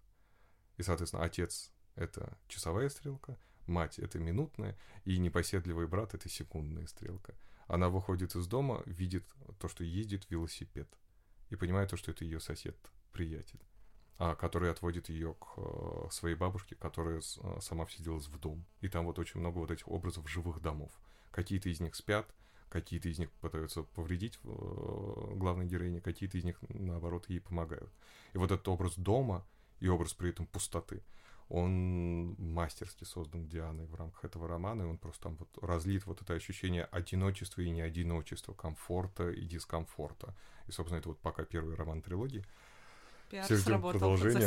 Да. читать. Да. Очень крайне-крайне рекомендую. И это тоже вот решение а, вот этого вопроса комфорта, но через а, фэнтезийные вот эти сюжеты. И опять же, там есть вот это мрачность, о которой мы как раз говорили. То есть это не сахарное, не сахарное образ. А вот почему же Янг Далт вот именно в наше время так взорвал? Вот с точки зрения издателя. А, а, мне кажется, ну то есть с одной стороны мы, безусловно, можем говорить то, о чем говорят психологи и так далее, то, что в принципе замедлилось, э, скажем так, психологически вот эти вот рубежи, да, отсечки, когда mm-hmm. ты становишься полностью взрослым, когда ты полувзрослый и так далее. Вот, вот эти все моменты, это, как мы понимаем, не связано с каким-то с тормозами и так далее. Просто у нас жизнь стала длиннее, она стала в целом комфортнее, чем у предыдущих поколений. Поэтому у нас больше времени на поиск себя, больше времени на многие-многие-многие моменты, которые Ну, ты нередко... Эскапизм тот же. Да, да, да. Ну, эскапизм иногда и сильно взрослым нужен, Ну. честно говоря. А, Так и Янг Далт тоже иногда нужен сильно взрослым. а у тебя больше времени на, скажем так, вот эти моменты, которые нередко там в позапрошлом поколении, у тебя на них было год, два, три. Вот, и все, ты должен был найти себе жену, мужа и, соответственно, устроиться на работу и, в общем, дальше расти, как ячейка. А, с одной стороны. С другой, опять же, вот эти моменты поиска комфорта, на которые есть запрос, а, они хорошо взаимодействуют с вот этой горизонтальной литературой, да, они хорошо взаимодействуют с ностальгией, то, о чем я уже говорил ранее. А, и по большому счету, когда в том числе взрослая аудитория признала, что ей тоже интересен Young Adult, хотя вроде бы не они, вот это самое, они не влезают в этот абрис целевой аудитории, который изначально предполагался, а у Young Adult стало просто гораздо больше читателей. И гораздо больше людей стали понимать то, что там можно найти вот это вот нестандартное, не шаблонное, необычное, интересное, с авторскими мирами. При этом а очень часто Young Adult авторы работают циклами. То, что очень важно, если мы там а, берем какие-то взрослые произведения, там очень часто либо то, что называется стендалоны, да, либо отдельные романы, либо циклы, которые пишутся очень и очень долго. Все мы знаем нашего любимого Мартина, и все мы знаем, что там история еще не завершена вообще. И это отдельная э, большая тоска и печаль. А молодые авторы, они очень часто работают в вот этих рамках того, что трилогия выходит менее чем за полтора года. То есть ты, с одной стороны, у тебя есть время для того, чтобы просмаковать каждую книжку. У автора есть пространство для того, чтобы этот мир очень широко описать, и это действительно получилось вселенная. Но при этом это не растягивается на, там, на десятилетия, что ты успеваешь, там, условно говоря, жениться, выйти замуж, родить нового читателя, который уже готов читать с тобой второй роман, потому что он, в общем, тоже уже подрос, в общем, лет 12 прошло от первого тома, и, в общем-то, пора, пора садиться вам всем вместе. Это тоже, ну, такая история, э, которая, ну, ск- скажем так, стала более актуальной сейчас. Раньше тоже были вот такие цикловые постоянные истории, но это зачастую там касалось детективов. Да, мы помним, что Гарри Поттер, благодаря финансовому успеху и во многом тоже влиянию издателя, он выходил так очень четко и ровненько, но со многими другими крупными циклами там все-таки очень большие паузы. И сейчас это тоже одна из бед издателей, то, что ты, если начинаешь какую-то такую историю, тебе желательно все-таки вместе с автором оградить некие рамки, потому что иначе читатель забывает, а чита- у читателя рассеивается внимание, банально у читателя может повзрослеть, и ему уже становится что-то неинтересно, особенно если мы говорим про какие-то middle истории, которые 8-12, где повзрослеть это тебе 15 лет, и тебе это же уже неинтересно, хотя оказывается то, что прошло там 3 года. А вот я хотела, кстати, спросить а, м, про это явление серийности. А, чья чаще это инициатива самого ли автора или, может быть, даже издательства, которому не хотелось бы терять автора, который зацепил некую аудиторию, и, как сказать, насколько часто сам автор и, и инициатор э- э- этой затеи, может быть, он таким образом хочет остаться на волне, да? Есть, присутствует, может быть, в этом какой-то такой рыночный момент, в этой серийной м, истории. Но вот, опять же, серийные бывают межавторские серии. Мгм. Вы, наверное, имеете в большей степени в виду цикл именно, когда Ну, один да, автор неправильно, вед- да. ведет, ведет Да, какой-то... да. Это я просто даже для Да-да-да. наших слуш- слушателей уточняю, потому что называется иногда одинаково, а на самом деле суть разная. А, нередко это на самом деле инициатива, с одной стороны, а, ну, вернее, она с трех сторон. Это и издатель, и автор, и читатель. То есть э, в современной подростковой молодежной литературе очень часто хорошо заходят именно трилогии. И это прям достигается, то, что называется, опытным путем. А, стендалоуны, отдельные книги прекрасно и так далее, но люди зачастую пишут, а где продолжение, а когда будет продолжение? Дилогии, Мгм. а, это какое-то такое промежуточное решение, которое тоже вроде бы работает, но вот если бы еще одна книга, можно было вот такого навернуть. А, вот, а, трилогии и больше, это вот действительно та история, в которую, скажем так, ты подключаешься, опять же, во многом откатимся, потому что у нас у всех постоянно с нами сериалы. И мы немножко мыслим вот этими сериальными категориями. По большому счету, в рамках большого кино тоже же произошло вот это изменение, когда появились в конце 90-х крупные HBO-шные сериалы. Начиналось это все с тюрьмы Оз в 97 году, потом клан Сопрано в 99-м и далее со всеми остановками. А, когда стало понятно, что можно делать очень дорогое и очень качественное кино, которое при этом длится и которое с тобой. Я, как большой поклонник там кино 70-х годов, и какой он там, не знаю, «Апокалипсис сегодня», который тоже, в общем, там вот нагромождение огромный, фильм бесконечный по современным меркам для тех, кто привык смотреть полтора часа максимум что-то. А, но, тем не менее, сериал все равно позволяет тебе и провести линию персонажей, как он меняется от начала к концу, и при этом делать это не искусственно, а потому что действительно все видят вот эти события, как иногда в популярном кино ты вдруг видишь плохиша, который вот где-то там ближе к концу вспоминаем, а, нужно же было задать динамику персонажу, ты увидишь старушку, переведешь ее через дорогу и станешь хорошим. Вот. А, ну вот примерно, примерно на таком уровне сериал позволяет очень легко всего этого избежать, сделать красиво, интересно, протяженно, так, чтобы люди ждали этих новых серий, а, так, чтобы это был какой-то ну, там элемент твоей жизни на какой-то период времени. И точно так же получается и с книжными сериалами. Одна книжка — это хорошо. Но если ты можешь издать три, и прочертить вот эти линии, которые где-то сходятся, что-то ты там оставишь под конец первого тома, и оно сыграет только в третьем, как вот это чеховское ружье пресловутое, да, и так далее. У тебя больше пространства для игры. И это комфортнее, опять же, становится для всех, для автора, для читателя и для издателя. Хотя, понятное дело, то, что и риска издательского в этом плане больше, потому что если вдруг цикл не пошел, а вы заявились на три книги, то это вот, к сожалению, некая проблема, с которой приходится что-то что придумывать и делать, и иногда такие ситуации бывают грустные, а иногда, наоборот, это там история успеха. И бывали, в общем-то, циклы гораздо больше трех книг, которые я издавал. Тут, опять же, заряд от автора должен исходить. Если он готов, то может. Ну, опять же, с позиции читателя, раз уж ты нашел э, собеседника, который тебе симпатичен, да, очень жалко было бы с ним расставаться. Тут тоже можно понять, что вот человек, который тебе говорит с тобой о, о, о твоем и на твоем языке, как же так? Да, ну, интересно. А вот э, вы с Лизой чуть ранее затронули м, тему трендов, как-то она у нас э, такой красной нитью проходит mm-hmm. в сегодняшней беседе. Эм, хотела спросить вот о чем, и даже, ну, не в оценочном смысле, плохо ли это хорошо, а в таком рабочем, наверное, не знаю. Эм, стоит ли автору, ну, любому, вообще, чтобы тем более никого не обижать в целом, да, некий автор табрис наш, который мы рисовали, а стоит ли ему сознательно ориентироваться на существующие тренды и включать свою историю в какой-то, ну, заведомо популярный конструкт, а, то есть работать с какими-то паттернами определенными, которые, как кажется ему или там издателю сработают, а, на которые должна как бы отреагировать аудитория. То есть он использует некую успешную схему, но как при таком умении встраиваться в тенденцию как раз избежать вот этой фанфиковости, да, и штамповки. Ну, то есть как сохранить себя как автора, грамотно при этом встраиваясь в тренд. Знаете, вот опять же, откачусь немножко к театральным примерам.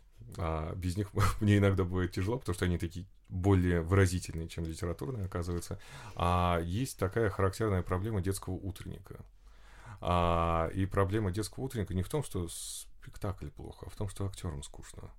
А, и вот ты играл в молодости Ромео, потом ты играл, я не знаю, в, в венецианском купце, а потом ты играл еще в нескольких пьесах, Островский, еще что-то, еще что-то. И вдруг тебе приходится в воскресенье утром или в субботу утром идти играть грипп. А тебе скучно, детям скучно, родители тоже, в общем-то, засыпают, потому что им бы, они бы предпочли поспать. И вот эта вот беда того, что когда актерам на сцене скучно, скучно всем остальным, она примерно так же работает и с писателем. При том, что, опять же, у писателя есть возможность отойти, поставить, вернуться, придумать какой-нибудь костыль, как сейчас популярно у программистов говорить. Ну вот как-то вот действительно вот этот паттерн сделать его несколько искусственным. Но все равно э, есть такой момент, что если скучно автору, то скучно будет и читателю. Или вот эти костыли, они будут выглядеть, ну, как будто ты едешь по американской горке, вот тебя провели, скажем так, по вот таким уже известным тебе по большому счету путям, здесь налево, здесь направо и так далее. Ну, занятно. И все. Это максимум, который можно выжить э, в таком случае. А, безусловно, хорошо, если автор, который начинает писать для какой-то ниши, если он не существует в вакууме. Если он сам читает вот эту самую нишу, и он примерно понимает, что вообще на рынке происходит абсолютно я всегда уговариваю не избегать того, что обозначать какие-то свои ориентиры. Ну, то есть, я не знаю, вы пишете хоррор, и вот кто для вас там эталон? Стивен Кинг? Это одна история. Клайв Баркер, у которого сплаттерпанк и куча боди-хоррора, это совершенно другая mm-hmm. история. При том, что они оба великие. Ну, там Стивен Кинг просто более известный для широкого круга а, авторов. Точно так же и в Янг Адалтовой истории. Вы либо ориентируетесь там на 18+, а, фей, сентименталку и так далее, вы можете при этом ориентироваться там на либо Ардуга, скажем так, вам интереснее какие-то вот такие фэнтезийные, там, около криминальные, с такими яркими персонажами, противоречивыми, скорее взрослыми, как мы уже действительно говорили, либо вам интересно что-то другое, то есть вы всегда можете в письме, в заявке какие-то вот эти самые, ну, я люблю, во всяком случае, когда авторы даже указывают то, что не обязательно то, что ваш роман похож, и можно сказать, кого вы читаете просто из этой самой ниши. Потому что когда бывают иногда такие случаи, то что автор видит вдруг объявление о конкурсе, он работает вообще в другой нише, но решает ринуться и написать что-то молодежное. И вот ты получаешь текст про пионеров. А про пионеров с точки зрения именно их психологии внутренней. А, ты понимаешь то, что он, автор, описывает свою юность вот тогда из пионерского какого-нибудь лагеря, из там даже иногда там это бывают перестроечные дети, да, иногда постперестроечные. Ну, то есть они так не разговаривают, они не пользуются вот этими языковыми конструкциями. А когда вдруг выясняется то, что у автора дети спускаются в подвал и не знают, чем посвятить. Или вот, ну вот, опять же, огромный набор вот этих моментов, когда ты просто понимаешь, то, что автор пишет про себя и про, mm-hmm. про свое детство. И для современной аудитории это вообще не работающие конструкции. Они не понимают вот эти а, современные люди, которые родились уже с планшетами, с телефонами и так далее, особенно вот когда мы говорим там до 16 лет ориентированную литературу, не потому что они чем-то плохие, а автор хорош, и в обратную сторону. Просто это действительно смена поколений, это смена технологий, смена того самого привычного бытования и, главное, смена языковых конструкций. А, потому что же организмы меняются, то, как говорят подростки, а, это абсолютно другая история по сравнению с, я не знаю, с каким-то албанским языком нулевых годов, который был распространен в интернете, который вот условно моя, мои старшие классы школы и там институтские годы. Да, если я сейчас так начну говорить с кем-нибудь из подростков, меня в лучшем случае высмеют, а не буду говорить, как назовут. Вот, и э, с текстами, к сожалению, такая же история. И это относится действительно к каждому жанру. Если вы там, условно говоря, не читаете фэнтези и всегда увлекались, я не знаю, реалистичной или остросюжетной литературой, почитайте что-нибудь, почитайте не только Толкина, не только классиков, почитайте то, что сейчас происходит на рынке, да, почитайте там, условно, Аберкромби, для того, чтобы mm-hmm. понять, какой сейчас есть темный фэнтези, почитать и так далее, далее, далее. Mm-hmm. В рамках каждой ниши это нужно, опять же, если ты подходишь к писательству как профессионал, так или иначе, ну, невозможно существовать в этом вакууме, потому что тебе будет казаться гениальной каждая твоя комбинация, каждая твоя находка, которая, возможно, уже найдена до тебя и, в общем-то, сильно заранее. Вот. И очень хотелось бы просто этого избегать. Не потому, что мне сложно читать такие тексты, а потому, что мне всегда очень жалко получать этот текст, где я вижу, что автор старался, он вложил какой-то, вот как я говорил, из своего пионерского детства или постпионерского детства, он вложил какие-то эмоции, воспоминания, и текст угу. хороший. Но для кого он? Для тех, для ровесников неинтересно, потому что они проходили ровно через все то же самое и как бы там не настолько может быть уникальная история. Для нынешних ровесников его описываемого, то есть тех же самых 14-летних, а вообще зачем? Кто это? О чем это? Что, что это за вообще реальность с печатными машинками и прочим? И вот такое действительно встречается часто. А, ну, так а обязательно mm. ли автору быть молодым для того, чтобы написать молодежную книгу? Нет, да. абсолютно, абсолютно, абсолютно нет. Здесь имеется в виду все-таки подвижность, э, подвижность сознания, подвижность, угу. подвижность твоей, а, твоего восприятия. Умение быть в потоке. Ну да, как в, моменте, в потоке и далее со всеми остановками. А здесь главное действительно вот это вот чувство, чувство своей аудитории, потому что если ты в какой-то момент чувствуешь, что ты уже отдалился и ты не ощущаешь нынешних подростков, да, и молодежь, то, наверное, и не стоит во все это погружаться. Если в тебе самом жив этот подросток, и ента самая молодежь. Независимо от того, что у тебя в паспорте написано, ты, безусловно, можешь, э, можешь пытаться. Просто главное понимать то, что они другие по сравнению с, с тобой тем. Это всегда будет так.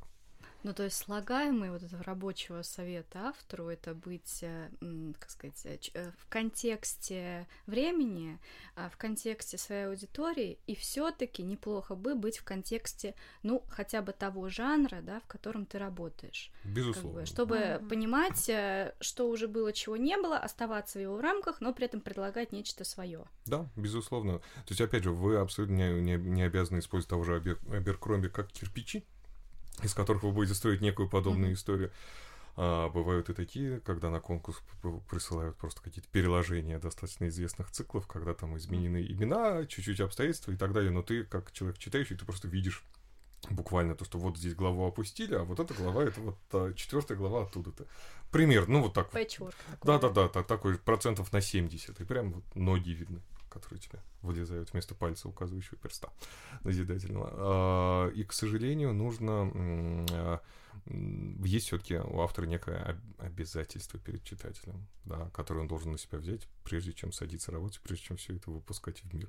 И мне кажется, что вот эти запросы, они вполне себе логичны и, в общем-то, человечны, опять же, с точки зрения того же самого выстраивания диалога, о котором мы говорили. Потому что если ты выстраиваешь и воспринимаешь, вот, опять же, своего читателя как собеседника, ну, вряд ли ты будешь ожидать, что ему станет интересен пересказ чего-то mm-hmm. им уже сильно читанного, и ты знаешь об этом. Mm-hmm. Ну вот, хитро поглядывая на мою коллегу Лизу, э, думаю, что самое время перейти к новому проекту Михаила mm-hmm. и поговорить о нем. Прямо о, о новом проекте. Ну, уже, так сказать, а, как о новом, о новом, но уже во все работающем, да? Как ну, сказать, хорошо, э, ладно. Весенний сюрприз для читателей, вот о нем. Да, хорошо. В общем, недавно э, вы стали шеф-редактором нового импринта АСТ, No Sugar. Э, и, с вашего позволения, зачитаю, зацитирую то, как он себя позиционирует. Мы говорим «нет» приторным ванильным историям, при чтении которых аж сахар хрустит на зубах. Так вот, расскажите, пожалуйста, об истории создания этого импринта и о том, как вообще возникла такая концепция. Ну вот опять же, частично я упоминал в рамках вот этого своего карьерного пути, то, что я пришел в ИСТ, как раз там озвучилась идея, что вот хотелось бы сделать что-то новое некое янгдалтовое направление, вот именно такое молодежное и скорее, может быть, даже янгдалтовое, чем молодежное вот да, но при я таком поняла, разделении. что 16 плюс, да, для вас очень важно, чтобы не 18 плюс. Да, да, да. Вот мы, мы избегаем 18 плюс да. за редчайшими исключениями. Две, в основном я бы даже сказал то, что мы ориентируемся на 12 плюс а с пометкой для широкого круга читателей. То есть мы должны понимать то, что зачастую 12 плюс и 16 плюс разница не очень большая, она основана именно на каких-то моментах, э, предписываемых законодательством, и просто жесткости того, что там описывается. То есть э, мы объективно понимаем то, что вот это лучше все-таки с 16, а вот это можно с 12 не потому, что текст для 12-летних, а потому что там нет ничего такого, что могло бы, опять же, навредить, и это может читать всей семьей условно говоря, если вы заинтересованы. Ну, в духе Зайка умер на полянке от старости, либо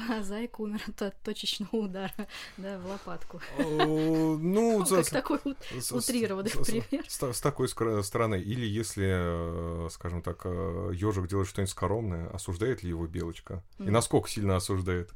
Вот, и, в общем, там а есть... может быть, белочка приветствует. Ну, да. Если приветствует, Это... то уже там точно больше 16 плюс. Mm-hmm. Вот. И, в общем, там есть вот такие моменты, которые мы просто логически должны соблюдать просто mm-hmm. и в связи с законодательством, ну и просто с формальной логикой. Но опять же, я отмечу то, что все наши книги для широкого круга читателей, mm-hmm. вот именно с, с точки зрения ЦА. То есть там mm-hmm. многие наши книги 12 плюс я бы рекомендовал там в 16 и в 17 и 18 лет читать.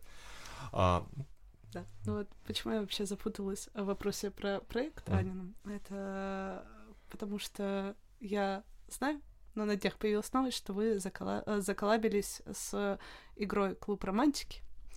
Вот. Сенсационная новость. Да.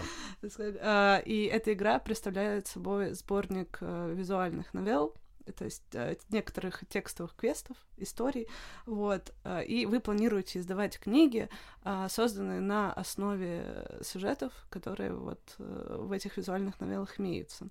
Так э, как вообще соотносится вот эта ваша концепция No Sugar Books э, и клуб романтики? Потому что насколько я знаю, и по своему личному опыту, там э, истории довольно сахарные зачастую, а также э, часто они идут вот с пометкой 18+.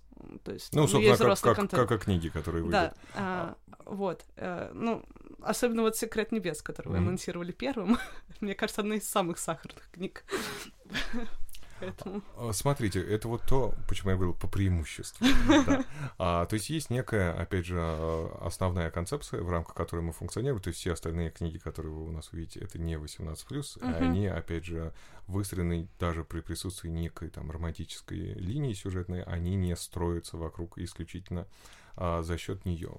В отношении клуба романтики, опять же, мы проанализировали рынок и поняли то, что есть большой запрос как раз вот у этой нашей целевой аудитории.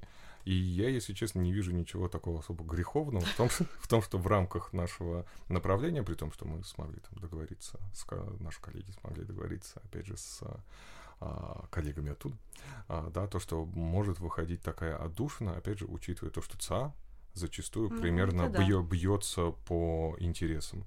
И у многих как раз вот эта самая история с клубом романтики, она является тем э, удовольствием, которое они, в котором они признаются, когда как раз ты начинаешь говорить про клуб романтики, и вдруг я для себя выяснил, что у меня очень много знакомых в нем сидят. При том, что до этого это вообще никак не фигурировало в разговорах. Не потому, что это что-то постыдное, ни в коем случае. Но просто вообще к слову не приходилось. Mm-hmm. Я только сейчас понял, насколько там большой охват. Не, ну справедливости ради, там действительно есть качественный контент. Да, да, да. Ну, поэтому... Ну, ну вот мы, мы решили, то, что это вот будет такое вот наше небольшое крыло. Было бы глупо, знаете, э, заводить для этого отдельный импринт, который назывался и все-таки Шуга, или вот что-то, что-нибудь в этом роде. Вот, поэтому в рамках, э, в рамках импринта мы все-таки решили и это небольшое крыло сделать вот в рамках такой отдельной действительно коллаборации. Мы не пытались вас э, поставить к стенке, нет, смутить нет, нет, этим нет. вопросом. Мы как раз на, за разнообразие вот, э, контента. Просто, это здорово. Просто было неожиданно, да, что, с одной стороны, у нас есть такие две диаметрально да, разные истории, но круто, что все это делается, собственно, одной командой. Да. Вот. Да, интересно. Ну да, кто-то пьет кофе с сахаром, кто-то без. Да. В общем, э, жду более жесткие истории. А, понятно, понятно. Обс обсудим список выпуска, что называется, со специалистами, потому что я, к сожалению, пока не играл особенно активно. Я ориентировался на мнение специали специалистов, скажем так. Ну, секрет, секрет небес действительно наиболее популярный mm. из всех историй, поэтому, в принципе, вы попали. Так, я... ну и поговорим об еще одном проекте. Я знаю, что вы запускаете курс э, по написанию Янка Далта. Вот. Э, и интересно узнать, какими же навыками должен обладать э, человек для того, чтобы написать качественный Янка Далт который взорвет. Но По- мы уже немного поговорили об Помимо этом. уже обязательных да. вышеперечисленных да, пунктов. Да, Может быть, что-то вот. техническое, например. Угу. Ну вот опять же, с технической точки зрения нет. И не хотелось бы полностью спойлерить курсы сейчас начать. Ну давайте, давайте, давайте. Лекция номер один. Начинайте. А, и пошло, пошло, поехало. А, на самом деле, вот опять же, открытость, открытость определенно, вот из того, что, про что мы, скажем так, упоминали вскользь, открытость и готовность. Вот независимо от возраста, независимо ни от чего, открытость к, к тому, чтобы узнать что-то новое. Потому что Опять же, повторюсь, при том, что Young Adult стал уже практически обиходной для нас фразой, для многих это до сих пор загадка. Что такое этот ваш Young Adult, с чем его едят? А, и желательно, вот, опять же, почитать авторов, понять, насколько вы готовы во все это погружаться, потому что есть некая вероятность, что вам, а, быть может, будет комфортнее в рамках взрослой жанровой литературы, в рамках классического, ну, я его называю классическим именно по отношению ну, к Янг Далту, да. а не, угу. не с точки зрения э, истории литературы, да, в привычном фэнтези, в привычной фантастике, потому что некоторые темы, которые есть в, во, взрослые, во взрослых этих э, нишах, во взрослым, у взрослых представителей жанра, а их нету в Янг Далте, и наоборот да, что-то что там пересекается, а что-то не пересекается совершенно, пока, во всяком случае. А здесь тоже надо для себя скорее ответить вопрос, насколько вы можете, и насколько mm-hmm. вам будет интересно, вот опять же, со, со всем этим работать, потому что если вам будет скучно, и если вы вдруг услышали то, что Ян гадал, вот это самое сейчас горячее направление, значит, точно надо туда, независимо ни от чего, а, и будете мучиться в процессе, то потом бедный редактор будет мучиться, когда это будет читать. И зачем а, все это? Да, и, за, и за, зачем, зачем вся, вся эта история, когда вы могли создать угу. что-то действительно свое, авторское, талантливое, но вот в рамках другой ниши. Тут исключительно вопрос открытости. Угу. Ну и перейдем к советам, может быть. Рубрика а, «Книжный совет». Да, рубрика «Книжный совет». Михаил, а может быть, хотя вы уже несколько назвали позиции, которые обязательно надо посмотреть, почитать, может быть, что-то из недавнего, из последнего, из того, что выпустил ваш импринт, или что-то а, от друзей, знакомых, коллег, соседей, да, а, чтобы вы посоветовали нашим слушателям почитать из Янка Далта сейчас, что действительно достойно внимания. А вот. И, возможно, не только художка, но и нонфикшн, ну, опять же, из наших, я бы, в принципе, пока книг не так много, поэтому вы можете легко вбить новую букс в интернете и как раз подобрать что-нибудь для себя. Здесь и замечательная история «Escape» от Алисы Бадлер, которая такой является достаточно уникальной, потому что это психологическая мистика, вот такая триллерная. Не это, самая кстати, характерная... заинтересовало меня, когда я изучала. А, это не самое характерное да. явление для янго далтовой литературы. Угу. Более того, там э, отдельно интересно, вот я так даже, чтобы не спойлерить сюжет, закину, что главный персонаж является автором квестов.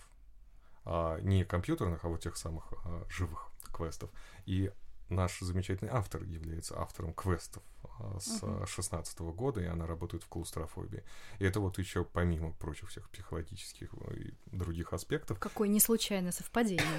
Безусловно, но редкое. Потому что на самом деле вот это, когда начинаешь с ней общаться, ты понимаешь, то, что это некая новая креативная профессия, которая сформировалась буквально в прошлом десятилетии и мы настолько мало знаем об вот этой, скажем так, изнанке создания квестов, что как раз вот эта книга, помимо своих художественных достоинств, она может приоткрыть для вас и те самые какие-то неожиданные вещи про квестовые кампании.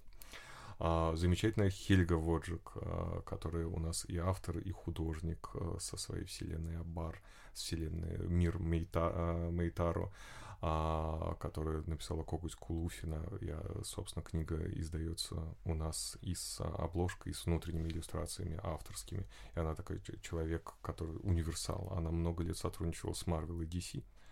А, при том, что она живет в России, хотя отсюда сотрудничала, и, э, собственно, параллельно занимался вот этим развитием собственной вселенной.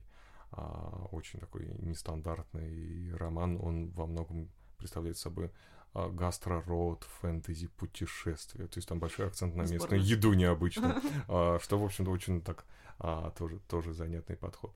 И далее, и далее, и далее, просто чтобы не перечислять все, все книжки нашего импринта. В общем, опять же, рекомендую, мне кажется, то, что вы найдете точно, потому что там есть и Азия, и Академия, и более мрачные истории, более веселые. С точки зрения, опять же, каких-то конкретных я всегда практически рекомендую почитать Патрика Несса. Пусть mm. он сильно не, не сегодня был издан, а, но мне кажется, ну, то, его что сейчас это... переиздают. Да, его, его переиздают сейчас Лайкбук, изначально он выходил ага. в Ripple Classic. А, это вот тот самый Young Adult, который максимально нестандартный, максимально авторский. Если вот вы, опять же, там в основном контактировали с Young Adult, который в, существует в рамках более классического фэнтези, мне кажется, это один из примеров, который может вас натолкнуть на какую-то мысль о том, как сделать не похожим ни на кого uh-huh. а, свой роман, свой роман или там свою трилогию, пост, ну вот начиная с постапихауса и далее, а, далее со всеми остановками. С точки зрения нон-фикшн литературы тут чуть сложнее на самом деле что-то порекомендовать, а, но есть сейчас достаточно сильный, как я упоминал, запрос на ритейлинге и запрос на фолк-фэнтези и фолк-хоррор. Поэтому я бы рекомендовал вам обратить внимание на книги, посвященные фольклору, а, посвященные сказкам не в детском приложении, а вот такие более серьезные, самых вот разных народов мира. Вот что вас заинтересует, какая тема для вас ближе, Япония, славянские, скандинавские и так далее.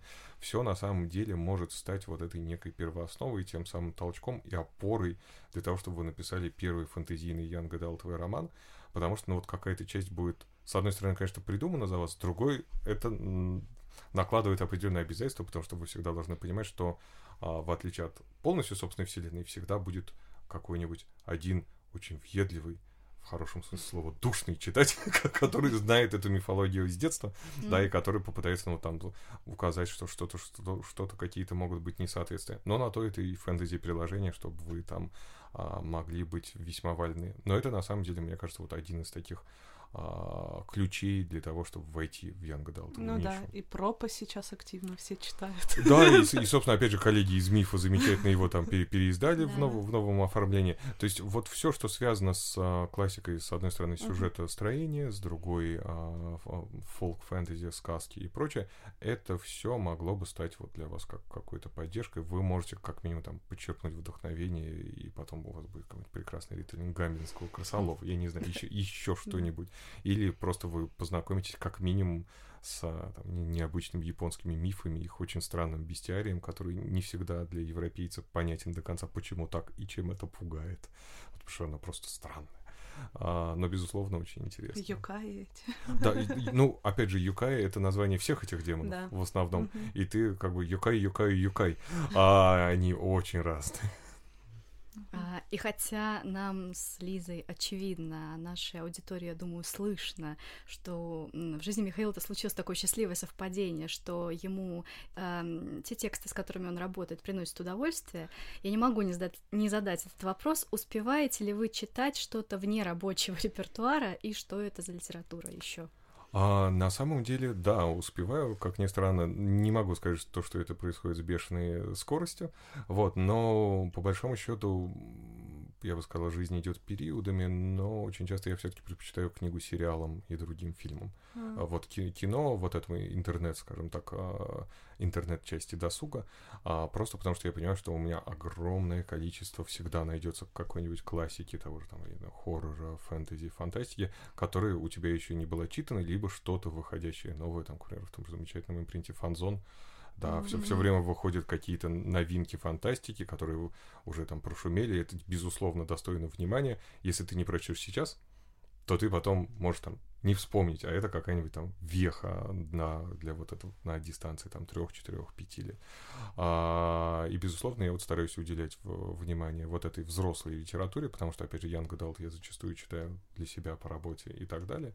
А вот этот вот сегмент, он закрывается как раз в то самое свободное uh-huh. время. Поэтому, поэтому да, ну, скажем так, я живу с, литер... с литературой постоянно, и в том числе как-то, слава богу, мне хватает запала для того, чтобы литература для меня оставалась и отдыхом в том числе. То есть я не испытываю какой-то негатива к книгам, возвращаясь из издательства, с тем, что опять вы иду смотреть. Ну, здорово. Но думаю, что на этой позитивной ноте мы будем плавно завершать нашу встречу. Михаил, спасибо вам большое за то, что поучаствовали в нашем подкасте.